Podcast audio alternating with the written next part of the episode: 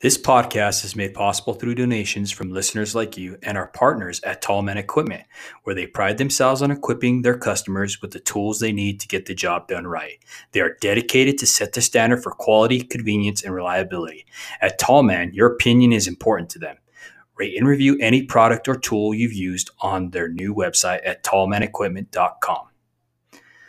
Line 11 Clothing Company making apparel for our first responders with a positive message to patriots that you can be proud of. A proceed of the cost goes to helping our foundation ignite the fire for father engagement. Give them a follow at Line11 Clothing on Instagram. And last but not least, Monzingo Knives. Each knife is created with craftsmanship that only a tradesman could provide. Find them on Instagram at Monzingo Knives and get your American made Monzingo knife today.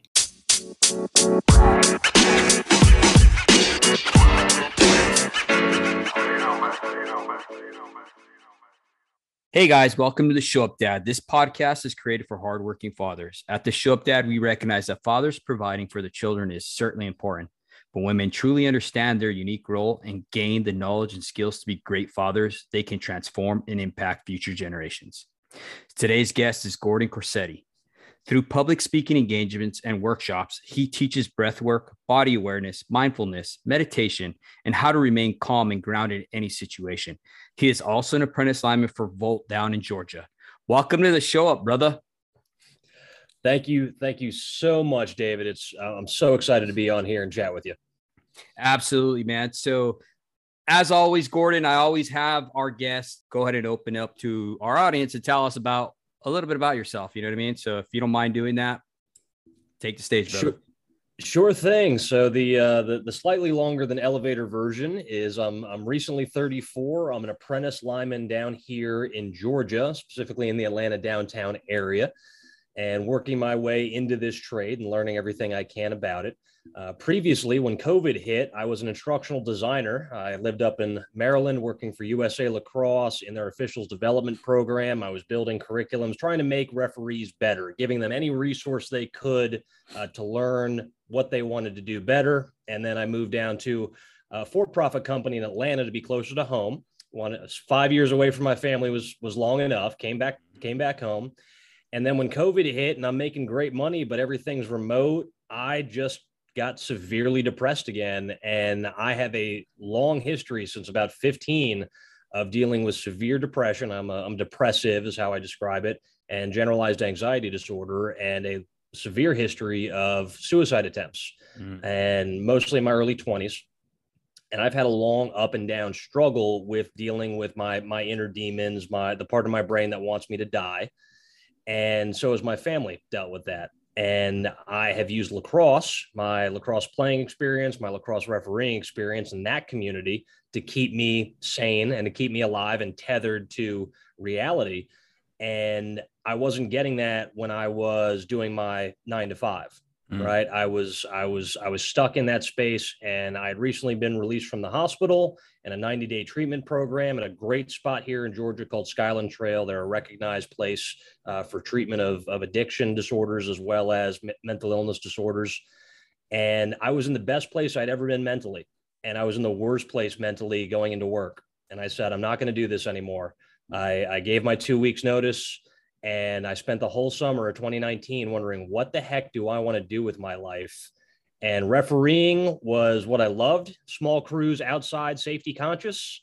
Mm-hmm. And I'm like, I want to do that, but I can't make a living refereeing. And I had some friends of mine who were in the utility industry, and they kept saying that linemen go home happy. They mm-hmm. work hard, but they go home happy. And if you're willing to make the sacrifices, you could do the same. And I'm like, that's what I want to have in my life. That's how I want to live and I found a phenomenal school called the Elite Lineman Training Institute up in Tunnel Hill, Georgia, run by some former Georgia Power um, Company employees, journey, journeyman linemen there. And ever since then, every single day on the line has been, or in my case, mostly on the ground with a shovel. Uh, it has still been a phenomenal experience. And I'm just happy to be in a spot where I am healthy for myself, uh, for my family, for my girlfriend now, uh, and just doing the things I want to do, and then having the time to do my mental agility work and teaching other people how to stay calm. Mm-hmm.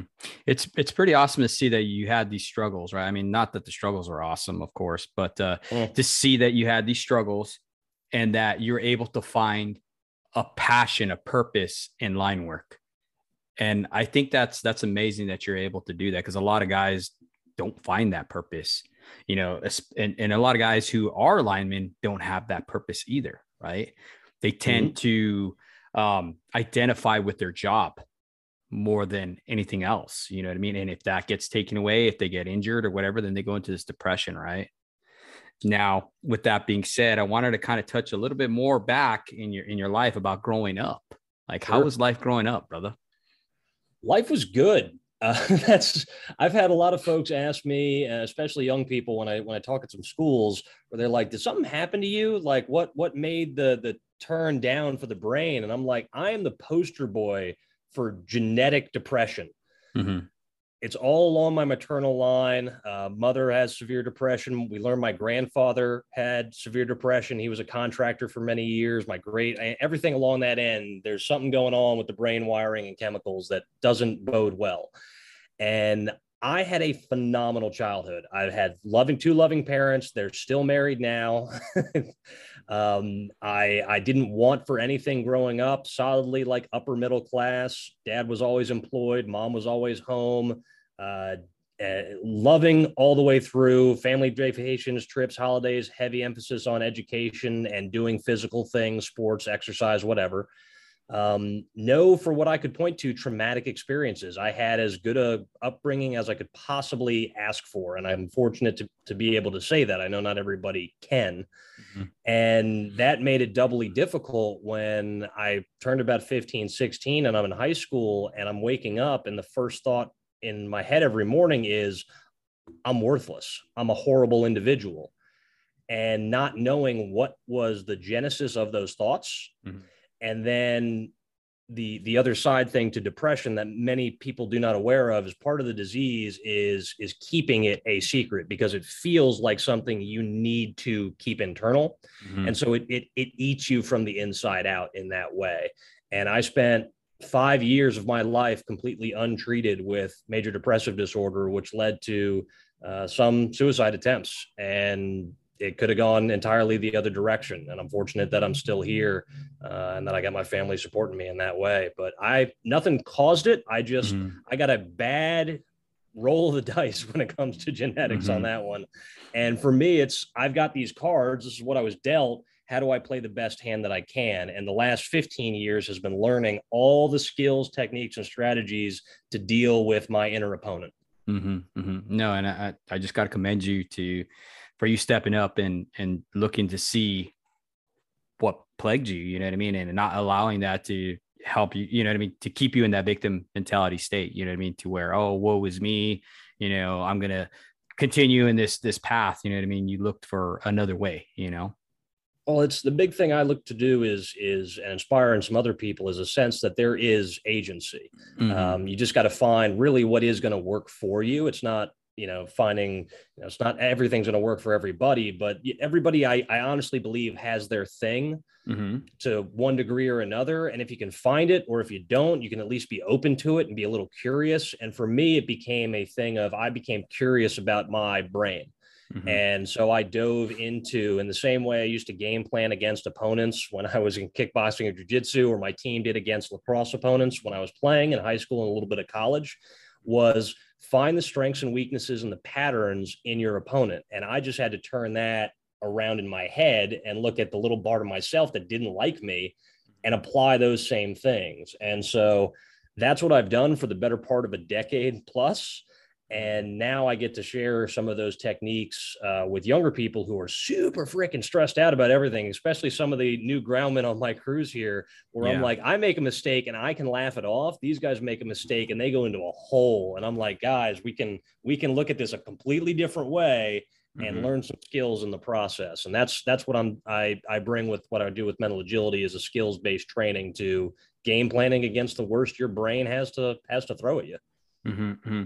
No, and that and that's awesome. I, I really commend you on that once again. Um, one of the interesting things that I heard you say was how you tended to want to keep that in and it was mm. eating you up. Now, we've had other guests that came on and talked about shame and how shame is a silencer you know do you feel that what you were feeling was shame to that aspect like where you didn't want to com- talk to anybody about it or it was it, it's a very real sense of that shame. It, it's an emotion I think we could all do without. It one yes. it, it is it is one that tends to isolate uh, un in an unwarranted sense. I mean, mm-hmm. we all mm-hmm. feel guilt, and that I think at least is a motivator for doing right by somebody else or yourself. Mm-hmm. Shame tends to just it's it's acidic. It dissolves every bit of you. And looking back, I certainly when I became aware of my depression and I knew that I didn't have to keep this stuff secret and that I had family members that loved me and friends that cared for me, then I felt a double heaping of shame because I'm like, I know I can reach out to these people, but I still feel like I can't. Right. And that's mm. the illness talking. So I, I, I you know, mentally whipped myself with that all the time. But my bigger issue is I didn't know what I didn't know for my first five years of being untreated with this. Mm-hmm. Right. And this stuff compounds over time. Daily, those thoughts of I'm worthless start becoming the thoughts of you should kill yourself. Mm-hmm. Right. That's the that's the end result of those kinds of thoughts. I was under a misapprehension, a misunderstanding of I thought everybody else every other adult, all of my peers were dealing with the exact same horrible thoughts that I was dealing with, mm-hmm. but that they were just clearly dealing with them so much better. Like they are able to smile and pass their classes and do the things they want to do. I thought these were the consequences of getting older, that just everybody dealt with this stuff. Mm-hmm. And I just wasn't tough enough to deal with it. And that type of thinking, that reliance on having to be tough and going out solo and grit my teeth and just try to get through it that to be you know graphic for a reason put me on a stool with a noose around my neck. Like that mm. that thinking got me there. And it was breaking out of that thinking. It wasn't so much learning how to get out of the depression and the anxiety that i experience on a you know frequent basis. Mm-hmm. it was getting through all the learned responses that i had picked up over the years that were just not healthy Mm-hmm. Now, you talked about learned responses. I know a lot of times we learn stuff from our childhood. You know, um, Dr. Stephen Poulter talks about how there's a tendency for us to go back to how we're raised, you know, and deal with certain situations. So, say for instance, if you were yelled at as a child a lot and told you're worthless or whatever, when that reoccurs again in life, say for instance, in this trade, where you have a lineman yelling at you, "Hey, you're POS, get your shit together, pull your head out of your butt, whatever that whatever it may be." You automatically transcend, I guess, in a sense, to that how you felt in there, and then you feel that shame. You know what I mean? And then you tend to clam up, right? Is, that what I'm getting, or? It's, that, a, it's, a, a, it's a per, it's a paralysis sense. I've certainly seen that in okay. in in student athletes, especially with the expectation of perfection. Um, I'm fortunate that I've been a referee for 16 years. Mm-hmm. And when you spend that long in the chaos of competition, you learn to find the eye of the storm and kind of ride within that. Mm-hmm. Um, but I'll, I'll, translate what I usually say uh, when I'm speaking with with players to what I, I now say to, to those who are have been in the, the, the line work trade mm-hmm. is if I have my journeyman throw a tool at me and say, you're a terrible effing groundman. Mm-hmm. In my head, I get to go because of my depression. I get to go, no, no, no, no, no, no, no, no. Mm-hmm. I'm not a terrible effing groundman. I'm a terrible human being. I'm awful. I am so like nobody can insult mm. me better than I have. I have so much more practice on being cruel to myself than anyone ever will mm. will reach in my professional and personal lives. Mm. What I don't want people to have to do is experience that degree of depression and self-loathing to get mm-hmm. there. But what I do tend to see is generally these kids just not knowing how to process negative information given to them at high decibel levels. Yeah. And as if for some reason that it's a, it's a, you know, any type of, of mistake that gets noticed and then shouted down at them or, or whatever uh, tends to clam them up. And I see it I'd certainly see it in the sense of just like, yeah, if you've been yelled at your whole life, the best thing to do in that sense is is to quiet up and just ride it out. Right. You expend way less energy that way than to try to shout back. And when you're growing up, you don't have that. You're not louder than your dad or or your your guardians, your parents, whatever, your teachers, your coach, whomever on that sense. I was just fortunate that I had a, a, an inner insulter that was just better at that than anybody else. so I get to laugh that off internally. Um, but that's a weird superpower of depression that I I get to lean on. Mm-hmm. What I generally do is I teach. Um, I haven't done this with any apprentices uh, who have been on my crews yet, uh, but I do this for high school athletes, especially when they do a lot of negative self talk. Mm-hmm. I say, hey guys, you guys get on this loop of whatever that thought is, like I suck, I'm terrible, right? Mm-hmm. And that is the thought you wake up with, and it's the thought you go to bed with. And then any mistake during the course of your day just reinforces that thought. So, of course, you go to bed feeling like crap. Yeah. And the problem with that, and the thing that I've found with my depressive voice, is that it's the exact same voice that I have when I think and talk to myself in my head. And the problem with that, I think, is that we tend to think we're right, mm-hmm. right? Yeah. And it's hard to argue with ourselves when the same voice. So I cannot remember where I came across this technique, but years and years ago, I ran across a technique called cartoon voice replacement. And the whole idea is you pick a cartoon character that speaks mm-hmm. and you take whatever internal thought you have or external insult coming your way and you just repeat it to yourself in the voice of that cartoon character. Now, I've done this with adults, with kids, everybody has the same reaction. They get a little chuckle because when I tell them I use Elmer Fudd for my depressive voice. Mm-hmm. So instead of you're a terrible person, I go, you're a terrible person. you are horrible.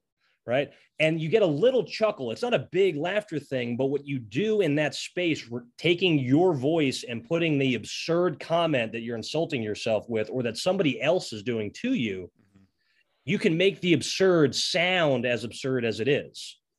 So if I have a lineman that tells me I'm a POS, I'm like, no, nah, I'm just new. I don't know anything. I'm trying. I'll give you right.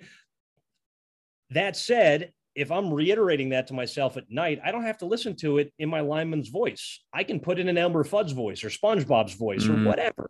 And it's so much easier to diminish that thought and make it and humiliate that thought in a sense, make it funny. You laugh it off. It feels so much more easy to let go of that thought. And so that's one of the mm-hmm. techniques I share with especially student athletes who have the worst negative self talk I've ever heard of, even though they're usually the most high performing young individuals I've ever met. Mm-hmm. Uh, but that's what I do on the field in lacrosse games and certainly out on the line when I've been on storm and it's 16 hour days and we're, we're going to say things to each other at some point, but I don't want to hold on to that for longer than I need to. No, and that totally makes sense too. Um, when you're talking about that, I started thinking about using Yoda's voice, you know? yeah. You know what I mean? I, I, don't know how many times I've done that, you know what I mean? Where where I was an apprentice and I would, you know, kind of mimic the same thing and use Yoda's voice, you know, and um same principle. Same same principle. And uh it, it's it's funny that you said that because I remember a time, and I'll share with you this instance. I was an apprentice one time, and I had this one lineman, and uh, he was a Navajo, and um, he had a speech impediment. He would slur. Mm. Great lineman, though. I mean, this guy was absolutely amazing. I mean, he was like Rain Man for line work, right? Anyhow, um, he was up in the air with a, a brand new journeyman, and he was showing him something, and I had never used a tensioner, right? And he wanted mm. me to let up on the on the dogs, right? So I didn't know what I was doing. I'm over here pumping and turning knobs and doing all kinds of stuff, and he's getting mad. He's cussing me out, dude. And like I said, he had a speech impediment, and then he also had this uh, this language barrier, right? Well, he comes down. He's madder than hell. He walks up to me. He looks at me, and he starts turning all kinds of knobs. And then he he, he turns and he looks at me again with this blank stare, and he tells me, "What do you want these uh, instructions in English or spinach. And what he meant was Spanish, right? I started cracking up, dude. He was so mad. he was pissed, man. He's like, What do you want this in? English or spinach? He tells me. And I I, I look at him, I just I couldn't hold it in, dude. I think I spit all over him when I started laughing. Anyhow, long story short, it kind of diffused the whole situation. You know, I mean, he's like, F you. He had to smile too, you know and uh, he tells me "f you cock," you know, yeah, whatever. You know, yeah, oh yeah. Oh, dude, it was just hilarious, dude. But uh, that diffused that situation because it was highly stressful. I mean, it didn't need to be stressful. he could have simply showed me how to run that thing before he even left me on the ground, you know. And um, it's just one of them things, you know, where as an apprentice you had to learn, you know, and, and not not wear your feelings on your sleeves. You know what I mean? It's um, that, and it, it's also where one of the things I do at my at the trade school that I went to is I I go back and I share my story of of overcoming suicide through philosophy and through some of these techniques I've picked up in different therapeutic modalities. And and they they have a thing where they do character development with each class every week. And so they'll do like you know elite vision elite honesty uh, elite uh, vulnerability is my piece. Mm-hmm. um, and I come in and I show these guys I'm like look some of, some of y'all, most of y'all are, are 18, 19, 20. Some of the gentlemen in here are my age in their early 30s. And you all are going into a hard trade by mm-hmm. choice. Mm-hmm. So I'll commend you on that. And you're going into a trade that that can be life or death or severely injurious if you don't know what the heck's going on. And everybody in here, myself included, I've been doing this for a year and two months. I'm just starting to know what I don't know right? so I'm I'm keeping my eyes open. I'm trying to be as much of a sponge as I possibly can because that's what I need to do to be safe and get back to my family, my girl. Uh, but the thing that I teach these guys is he, I'm going to model how to ask for help using my experiences with suicide and being vulnerable for you guys for an hour on a Thursday or a Friday morning uh, before you guys go out to the pole circle or go out and start making up lines. And my hope, my goal is that I don't care if you're 18 or 45, is that if you're coming into this industry green, you need to be comfortable with being vulnerable and you need to be comfortable being like, I've never done this before. Yell at me if you want to, just show me what you want me to do. Mm. Because that is going to cut down on the likelihood of injury, death, uh, and quite honestly, yeah, crews getting fired, moved around, whatnot. It's just if we can all just be honest with ourselves for a second and be like, we're coming in. This industry, for whatever reason, is hot right now to a lot of young guys coming into this thing. Mm-hmm. So let's do right by them and show them the way and have a little respect for the learning process as well.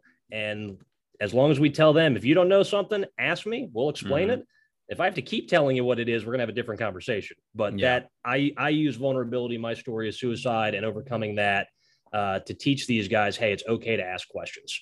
Mm-hmm. And I see that too, even with our apprentices. I see a lot of issues with retainment.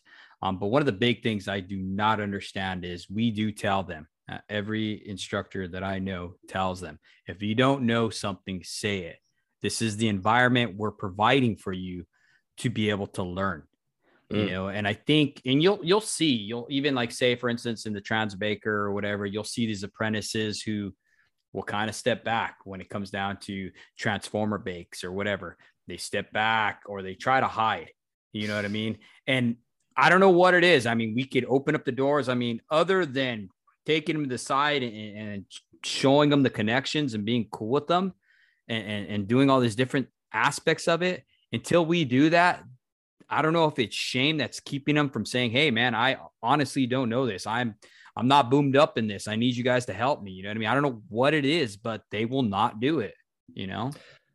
The thing to, to that specific problem of and and it's on this. There's there's plenty of stuff on there of how how uh, how boomers talk to millennials and millennials to Gen Z and everything in there. And I can get mm-hmm. wrapped up in the terms as much as possible, but you know, my, my dad worked on Wall Street for his entire career, but he was a mm-hmm. coach with a blue collar mentality. So I was raised in that space.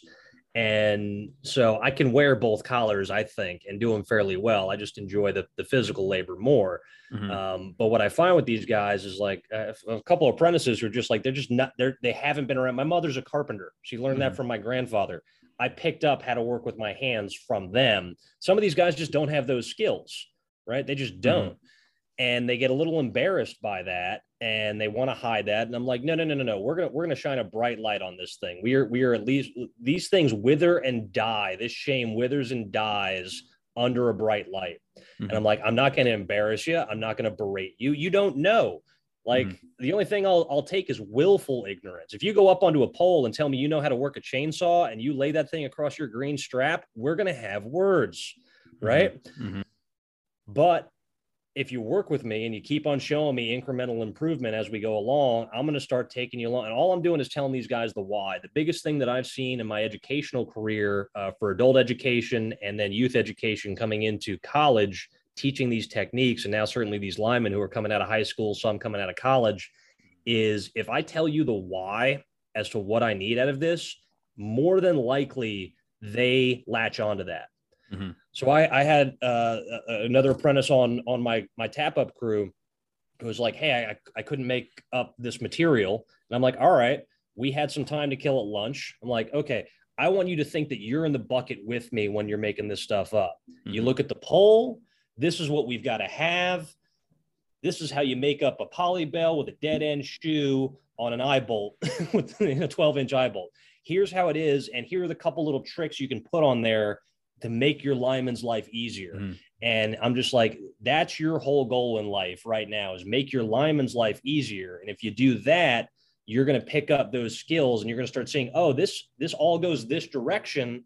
Mm-hmm. That makes sense in terms of how I'm building it out and why you got to look and see. And so I find explaining the why, taking an extra couple of minutes on that each day, whatever the skill actually is, mm-hmm. tends to help the retention for the guys that I'm training in any activity.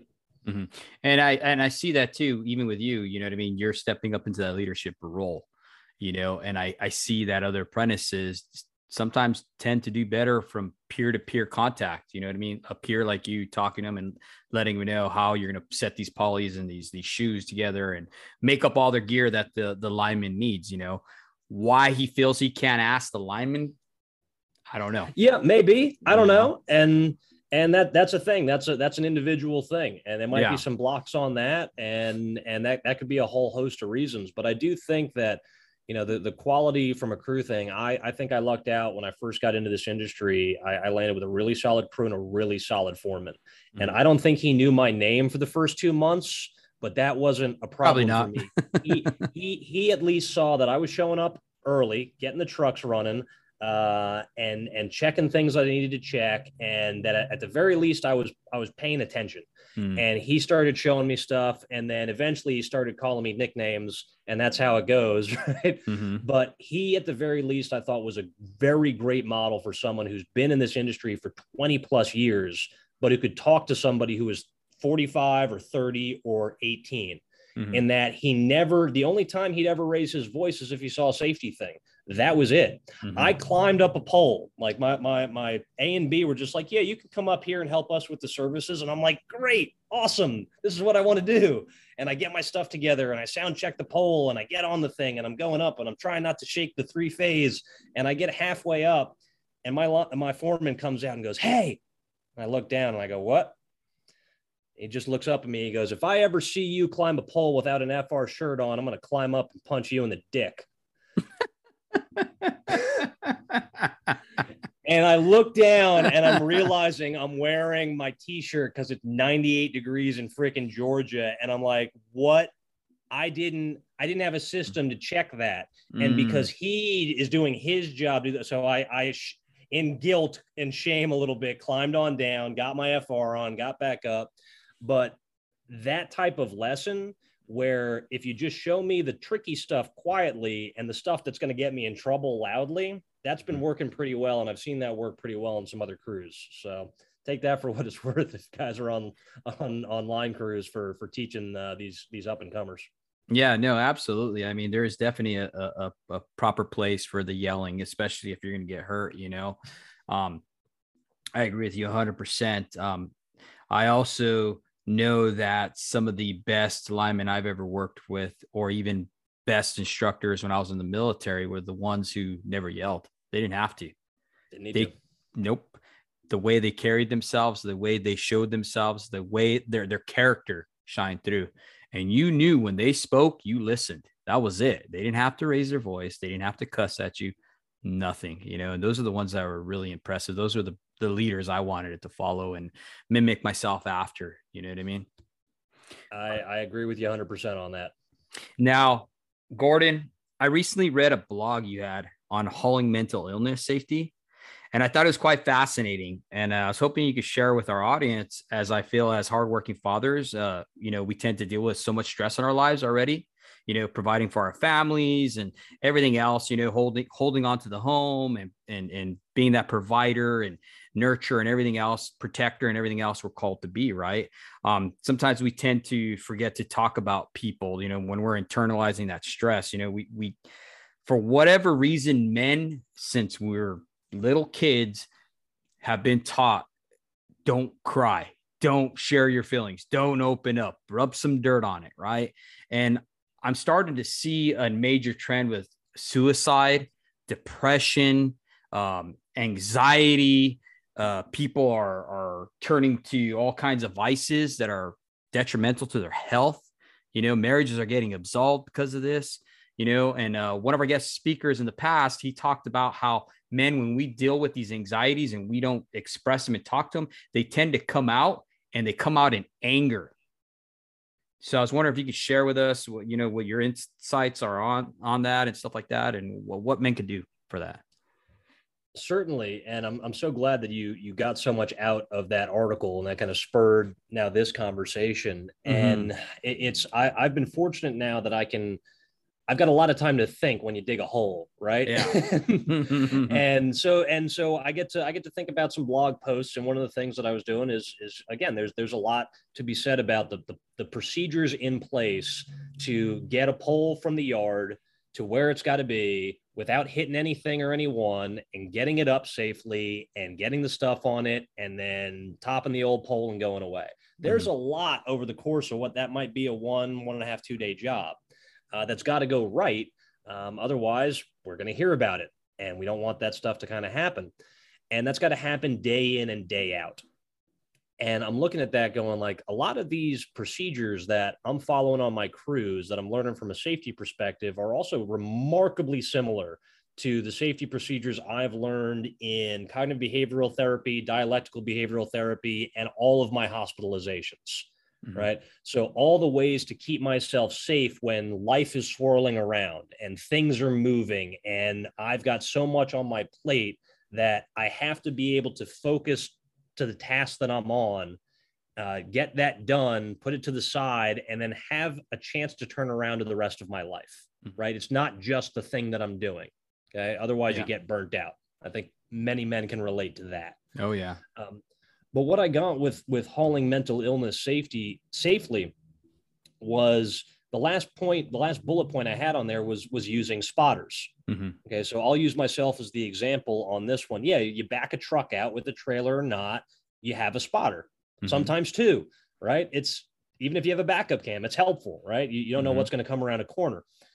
And the same thing is the case with me and my depression, especially if I have a severe downturn and I'm spiraling into suicidality. There's a lot of stuff that behaviors that I do mm-hmm. that I don't recognize that I'm doing them, or I'm in complete denial about them and I won't admit them. So I have to have other people who are aware of what I do, what mm. I, not even I say I, my depression does uh, and they have full authority. So it's my sister, my mother, my father, my girlfriend, and then I've got two friends and a couple of officiating buddies, but under 10 people who know my tells, who know the behaviors and the words that I use when I start getting more and more depressed. Mm. Because the earlier I can become aware of that, mm-hmm. the more likely I can I can jump out of that rut and, and get out of that hole that I'm digging mentally. Mm-hmm. And so I use these folks and I use a lot of other methods for tracking how I am acting and how my day is going. Mm-hmm. So one of the things that I do is I track my mood daily. I've been doing that for almost 870 days, um, multiple times through the course of the day to give me a good average. Uh, but what that helps me do is because I'm an analytically minded individual, mm-hmm. is I can look back and be like, why was that Wednesday such an awful day? Be like, oh, that outage went wrong and I got yelled at and I had a bad tuna sandwich that morning and I slept horrible the night before. I'm like, okay, what can we do to avoid those situations? What's within my control that I can do to to have a better, you know, next Wednesday or, or next day? Mm-hmm. And so I've got from a from a, a support structure on one end and then a data structure on the other end, I've got these two good pillars that keep me upright when I start tipping one way or the other. Uh-huh. You know? And the big thing that I've found, and this this was the difficult thing for me. I'm an introvert. I can go, I, I could go a whole weekend without seeing or speaking to anyone or uttering a word out loud. Mm-hmm. That is my happy place. I'll take a book and just chill. Right. Mm-hmm. I used to think I had to be so mentally tough and strong with my depression that it, again, it almost killed me. That hangings, overdose, and attempts with a handgun. I mean, I can't get much more lethal than that. Yeah. And that's because I'm trying to tough this thing out. And I just keep getting punched in the face by my depression, by these suicidal thoughts, these feelings of being a burden to my mm. family, uh, to the people that love me, uh, even though I'm still doing all the quote unquote right things in life. Yeah. yeah. And that thought of toughness, it was the wrong approach.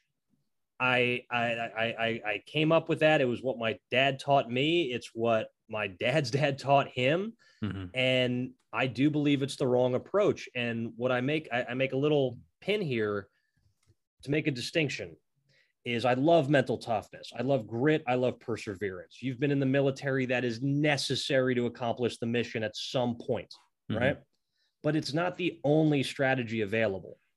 And what I tend to tell young people, and what I had to reiterate to myself over 15 years of dealing with depression and trying not to die, mm-hmm. was there's got to be some other avenues here. Mental toughness is the last possible thing on the options list. Sometimes you got to grit your teeth, put your head down, and go through the wall, right? You just do. Sometimes life's going to get hard, but there's many avenues around that. That's why I do this mental agility piece where I tell these guys, I'm like, look, instead of getting punched in the face repeatedly, move to the freaking side. Mm-hmm. Like dodge the blow and come at it with an overhead left, right? Mm-hmm. You can attack your problem from a completely different direction, but from an area of, of uh, tactical superiority mentally. Yeah. Flanking. Uh, yeah, you flank you flank the problem. Mm-hmm. And it doesn't mean you're any less tough or any less good of a man. It just means you you had an opportunity to step back and be like whoa there might be a better way to handle this and i haven't exhausted all the options yet. And that's where i think a lot of people get into trouble on the toughness side of just it's it, man up get it done make it freaking happen. Don't talk to anybody about this stuff because if you do you're weak. And i'm like mm-hmm. no if you talk to other people you are one person at the very least, you've just doubled your eyes on the problem. Right. So mm-hmm. now we're, we got two people working on a better solution. And then as I do it with my treatment team, therapist, psychiatrist, prescribing doctor, all the stuff that I got to do, mm-hmm. I have better angles on my problem and people can help me get into a better space. That all is what I come down to with life spotters when it comes to mental health. In the same way I'm doing it when I'm back in a freaking trailer. I want somebody who has vision of something I don't see. Mm. And that that is a foundational thing. It's a trust thing. Yes, and trust. I it's, it's you, you, get that in the crews, and it's something that builds over time. Mm-hmm. But it's one of the things I'll, I'll, I'll tell the guys. You know, when I was doing pole pulling, I got moved over to pole pulling for a couple months, and some guys might get bummed about that. But I'm like, this is an opportunity to get better at something, fellas. We're not going to break anything, and we're not going to cause outages. Mm-hmm. Everything else is going to flow from those two goals. And if you have questions on anything that might impact that mission, let me know. And what do you know? Three months later, no outages and no broken equipment. Oh, yeah. But because I pulled my crew in, said, this is what I need, right? Not mm-hmm. what you need, not what you should do, not what I'm ordaining you to make happen, right? This mm-hmm. is just what I need. And I need you to be on point. And if I got guys who are showing me that, then we can work with them. Mm-hmm, mm-hmm. No, definitely. And uh, I thought it was interesting that you said about spotters. Okay. And you said that they needed to, that you were transparent enough, right? You had the courage enough to be able to let them know that, hey, this is something I'm dealing with, right? I think that's that I commend you on that because not a lot of people want to show that vulnerability for whatever reason, right? Now. Yeah, it is. It is hard.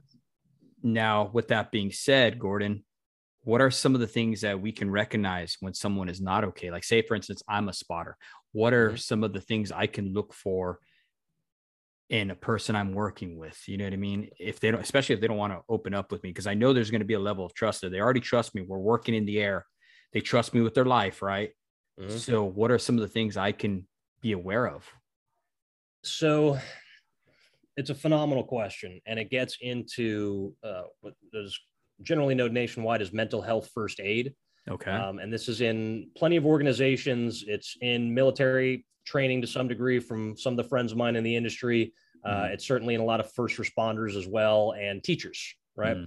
So the idea here, when it comes to somebody in, in the midst of a suicidal or mental health crisis, right, where you're you're the, the idea here is that you're worried about them being a danger to themselves or others. Mhm. Okay.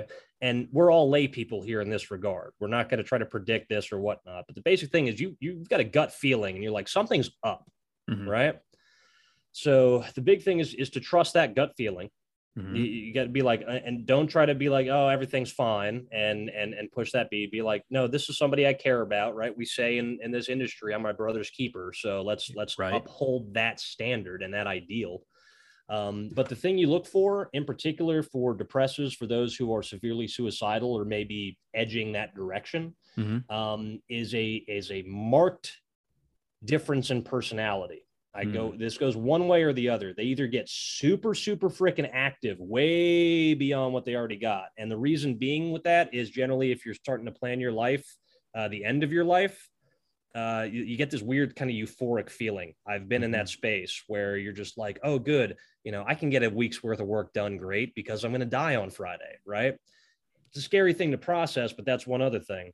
The other one is going to be the other direction of, of severe slowdown. I would say that is in my experience, the more common one. That's Mhm. certainly what I've read from uh, and experienced myself, but also from folks in the industry, is people talking more slowly, Mhm. Having difficulty finding the words.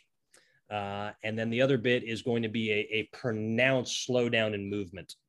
Mm. Um, very much like they're trying, like again, Atlas carrying the world, but it's just like everything feels heavy. And the reason being for that is physiologically, when you were in that severe of a depression, Mhm. your body is going through the stress response at its peak.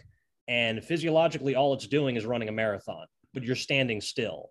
And so when you're trying to do something and your body thinks you ran 26.2 miles and you got to wake up, it's not going to work out that well.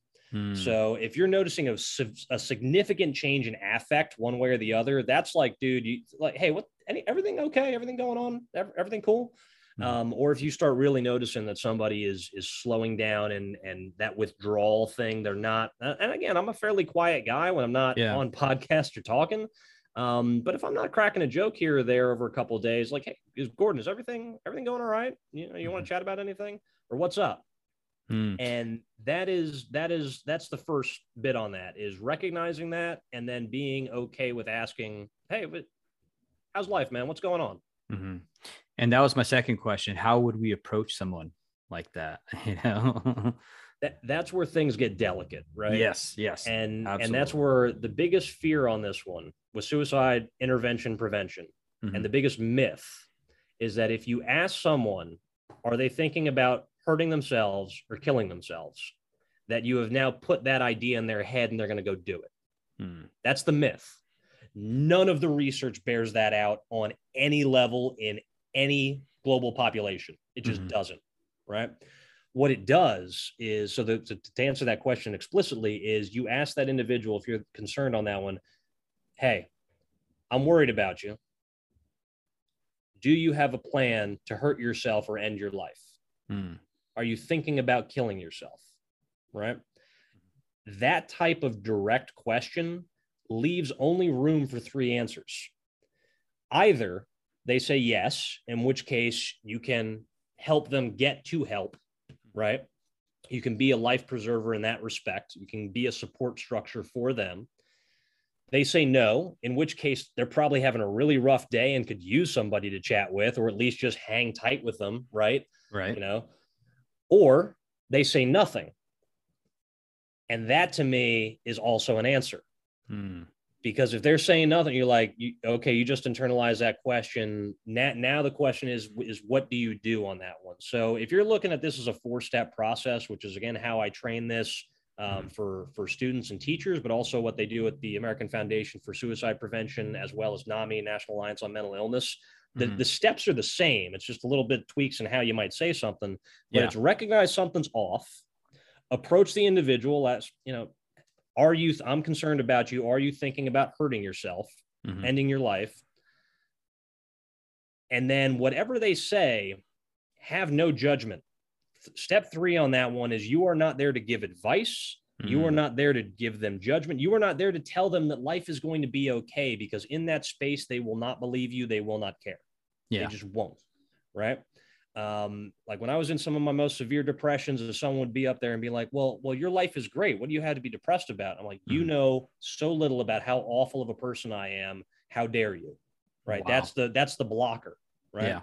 So you're not there to give advice or to give judgment. You are there. There's a reason the AFSP's logo is a life preserver. Mhm. And I use it as this way a life preserver does nothing but extend time for rescue to get to that individual. Right. Wow. You are you are there to provide a somewhat stable surface so that they can keep on breathing so that emergency personnel can get to this individual or that you can get them there right the life Mhm. preserver on its own does very little it's just there all you have to do is be comfortable in this uncomfortable space and be like i don't know what's going on when i was 18 years old I Mhm. was going to kill myself after a practice. I won't go into the details of the plan, but my best friend at the time, and still one of my best friends today, Ben, came up to me in the parking lot. I've got this thousand yard stare on my face, and I'm just waiting for the parking lot to empty so I can do my thing. He comes up to me and he goes, Gordon, what's going on? What are you doing today? And I don't say anything. And he has that gut sense. Yeah. And he has, Gordon, how can I help? Are you thinking of hurting yourself? And I broke down immediately. Told him what I was going to do. He stayed with me, got me moving, helped. He was like, Hey, a friend of ours is moving. You want to go help him like move some boxes for an hour or two? And I was like, Yeah, I guess I could do that. In the back of my head, it was like, I can still kill myself after that. Mhm. Right. But what he was doing in that life preserver instance, right, was extending time in this crisis situation. He was giving my brain time and space to think more critically about what was going on and reducing the overall stress from that tiny suicidal moment, that acute moment of suicidality. Mhm. That's what a life preserver does. No judgment, no advice, just, hey, let me be here. If you're cool with that, if that's safe, all right, sweet. Hey, you want to go hang out over here? Hey, you have your therapist, somebody you want me to get you in touch with? Would you like to, me to take you to the hospital? Do you want me to call 911?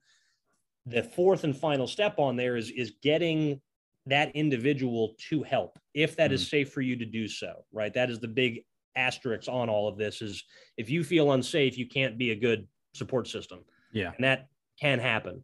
Um, but if you feel safe around this individual who you care about and is suffering, listen to your gut instinct. Ask them explicitly: Are you thinking about hurting yourself or killing yourself, or do you have a plan to die by suicide?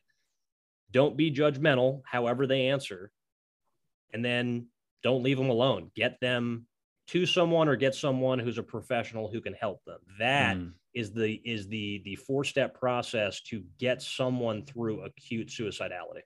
Mm, no, and I like that too. And I, I thank you for sharing that with our audience. Um, I like the fact that you touched base on Brothers Keeper. You know, I, I know the lady who started that movement, Della, and you know, her story is Wow. amazing. She was on our podcast. Her son was a uh, a student at California, Nevada JATC who passed away. And uh, she started that whole movement, you know what I mean, with being a brother's keeper out here. And um, I liken that to giving, you know, part of being a, a brother's keeper, you know what I mean? Like we say it in this trade is giving people a hand up, not a hand out. And that's what that life preserver does, right? You're giving them a hand up, right? You're you're helping them, you're holding on to them until they can get that help, you know, if they allow it. You know, and just being aware of what's going on. You know, there's so many times in our trade we talk about having this awareness, right? Don't get tunnel vision. That's what we tell our apprentices. See the big picture, right? And that's what we need to do as men in general, not just in our trade, but with everybody we come in contact with, right? Being able to not have that tunnel vision to see, hey, man, are you okay? Are you doing okay? Right. and it's it's fantastic that you mentioned that and i think so many guys i know i used to be one of them just thought we show up we do the thing we go home we rinse and repeat that's the thing but as i've gotten more okay with the fact that i am a social creature just by virtue of being a human being and i don't care how introverted i want to be life has gotten better with other people Mm-hmm. I didn't really like that when I learned that, but it's it's true. Yeah. And the thing that I've incorporated into my pre games when I'm a referee, when I'm when I'm maybe not running a tailboard since I'm still pretty low man on the totem pole, but at least if I'm working with a couple of groundmen, first thing that I do to start the day is, hey guys, what's happening in your life? Right? Mm-hmm. Let's take three minutes out of this 10 minute discussion and just see how each other's life's going. And then that now becomes a data point that you can reference, especially if you're leading a crew. But even if you're not, of just like, hey, what's going on? Like I met a guy who I hadn't seen in two weeks. And the first question on my mouth is, hey, how's the wife and kids?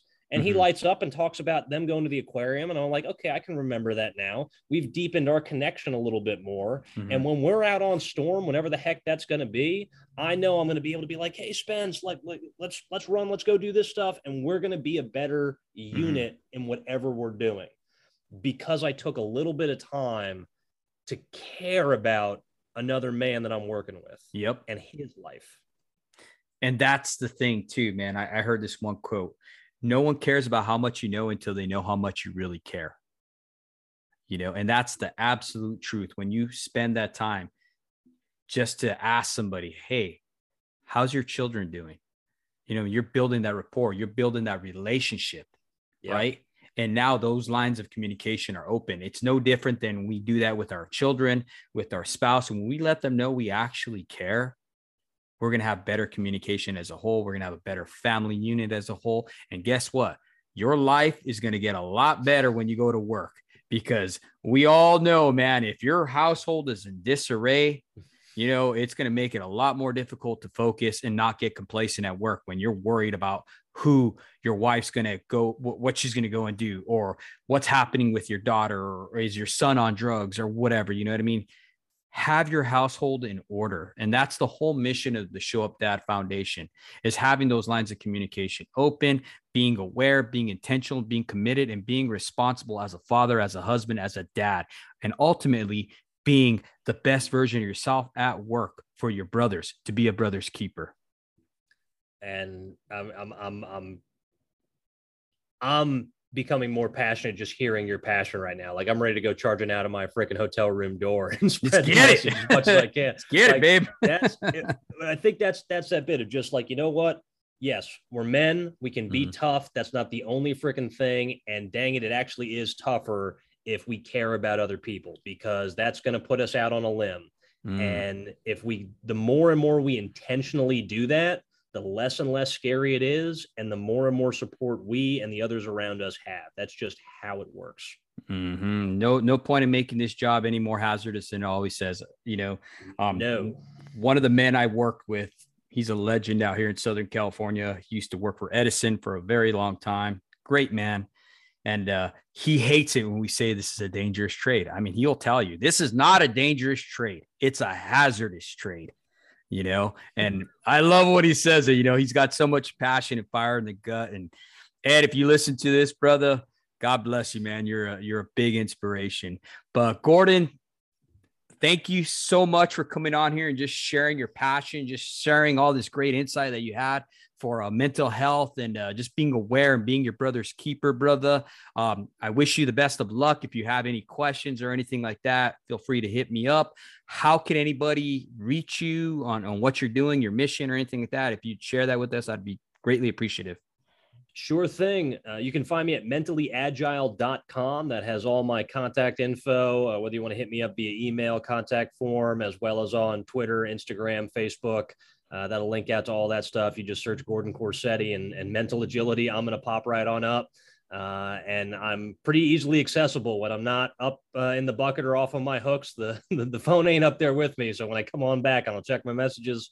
Uh, I'm happy to get in touch, and the more great folks I can meet in this industry like yourself, uh, the, the, more I, I, I realize I made a phenomenal choice, and I can't wait to give back what what I can. Awesome. So much. Th- just thank you so much for coming on here, brother. Thank you. Right on, Brad. And you take care, and we'll be seeing you soon. Take care.